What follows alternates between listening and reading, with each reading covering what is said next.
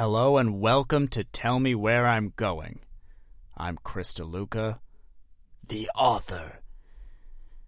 And this is another edition of the Author Update, where I tell you how the writing's going in between when I drop the, the chapter episodes, where the whole next part of the chapter that you voted and suggested on happens.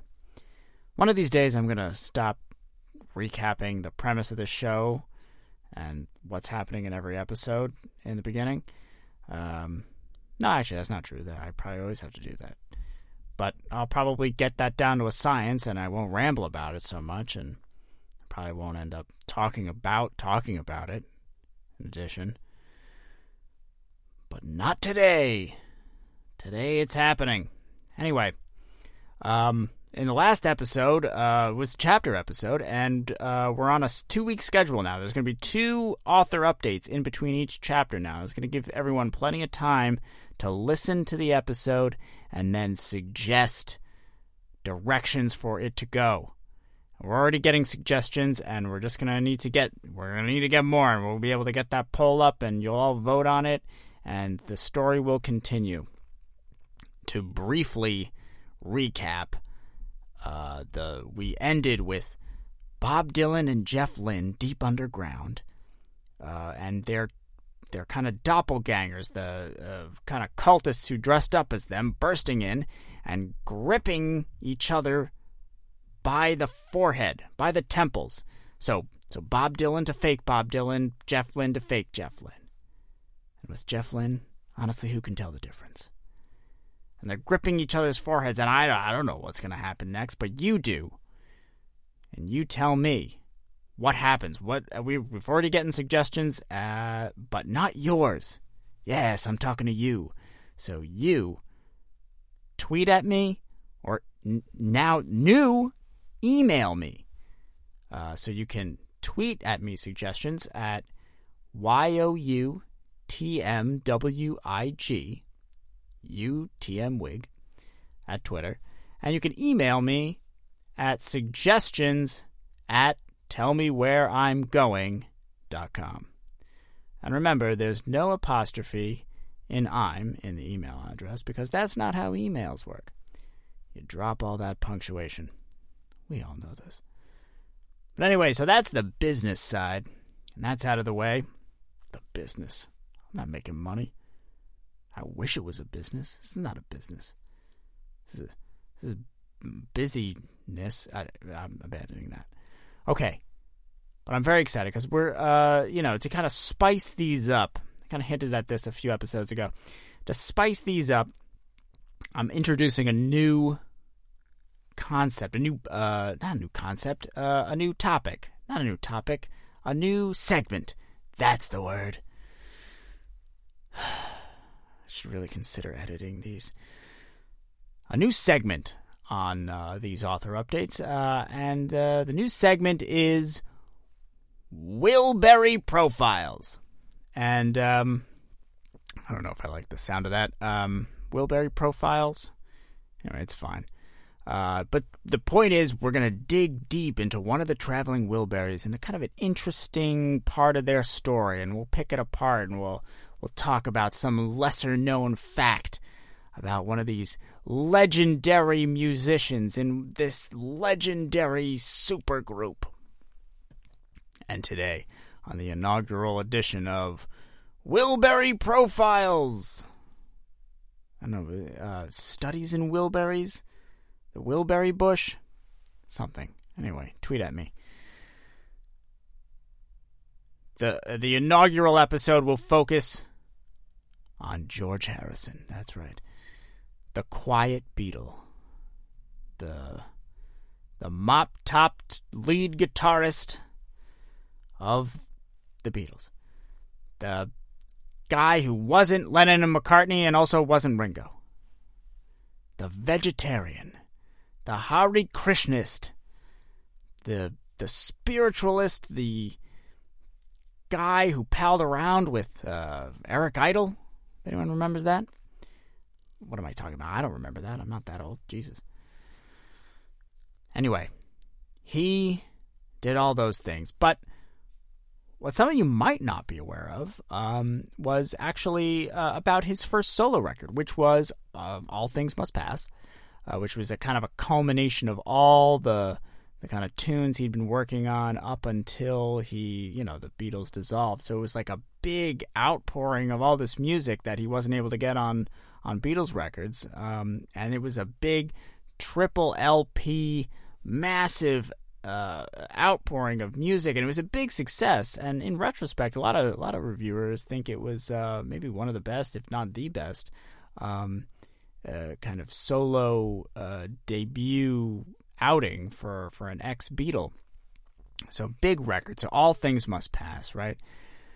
But what some of you may not know is that the original title for All Things Must Pass was All Cars Must Pass. And this is really fascinating because it ended up as this kind of spiritualist journey, all things must pass, like this Buddhist, Hinduist type of thing. But but really the inception was around George Harrison's love of civic planning and carpooling. All Cars Must Pass would have been a very different concept uh, record, I think. You know, and, and I think that's what kind of why it fell apart because All Things Must Pass, as it eventually end up, is not a concept record. It's you know a collection of of songs, um, a lot of them, but but it's not a really a concept. Um, but All Cars Must Pass was was really about about civics and about um, you know urban planning. You know, how do you how do you structure a, a, a metropolis to make sure that traffic flows remain consistent even at peak hours? And and this is the kind of stuff that the brilliant brilliant lead guitarist George Harrison was kind of thinking about um, the kind of stuff that he never got to explore in the Beatles. You know, it was it was a very creatively limiting environment. Let's be honest. Now, obviously, this is one of the is arguably the greatest band in the world, but the the kind of expectations on that group and and you know he was kind of relegated to like a sideman status so he couldn't really express himself he could not uh, really let his uh, real passion for engineering out. Um, so it was a shame. Um, but but yeah, he was he was all guns blazing with with uh, all cars must pass. But um, unfortunately, you know the the concept was just too weighty. Um, and uh, it was kind of similar to the story of uh, Who's Next and uh, with the previous album, The Lifehouse Project, where it was just like got so unwieldy and you know egos involved and you know the concept was so high-minded he couldn't even communicate it to other people. You know, like he he was operating on such a high level that he couldn't even talk about his concept without people laughing at him you know? Like imagine, like you're you're you're this rock god and you're laying your soul out there about, you know, passing lanes and you know, traffic flows and people are are just laughing at you and it must have been heartbreaking um, and uh, I, you know, uh, George is a very determined person. I'm sure if he felt like he could accomplish what he wanted to accomplish, he would have soldiered through all that criticism and humiliation and made the record he wanted to make. But, you know, from all accounts, it seems like, you know, he was suffering under the weight of the concept as well. I mean, there's just so much rich content there to dig into that but it's it's also so you have to stretch to get there. I mean, it's and and all that musical backlog. It, it just he. I don't think he could. He could have. Uh, he he wanted that extra stress. Um, it was just too much, and um, you know the drugs were getting on fun at that period, and um, you know a, a, a lot of the the acid that have been going around, the the real trippy stuff that could kind of take you on that highway journey through all cars must pass was really you know the the potency and the kind of tolerances that that he was building up at that time. You know his tolerance was up the potency was down so you know a lot of things going against him. So uh, you know he, he eventually scrapped that whole concept and you know was like hey if i change one word i can make it some spiritualist mumbo jumbo and you know people seem to like that so that's what he did, and um, I honestly, it's it is heartbreaking. Um, but at the end of the day, we we have a still a classic album. All things must pass. Um, great collection of songs, very sprawling, but you know it, it does lack a unifying theme, and it and it really, yeah, it it just does kind of speak to you know just kind of spiritualism instead of you know something something that you can really set your wheels down on. So, anyway, I think uh, it's still fun to ponder and think about what might have been. And, you know, rock, rock and roll is littered with those types of stories. And this is just one more of them. So, um, it's been a it's been a lot of fun and a, a, real pleasure for me to be able to highlight this story. Um, so keep that with you whenever you think about George Harrison. Just remember all cars must pass. All right. Well, that about does it for uh, Corner.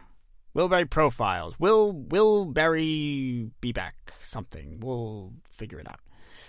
Um, and it also does it for this author update. Uh, but you know what to do. Listen to the chapter episode. Tell me where I'm going. Give me a suggestion for what happens to Bob and Jeff and Bob and Jeff. What's the scenario? And you know that whatever suggestion you give me, I take it to heart and it shapes profoundly the next chapter. I should have reversed that. It profoundly shapes the next chapter. Really got to work on just editing this at all. It's not happening. All right. You guys are great. I love you, and I'll see you next time.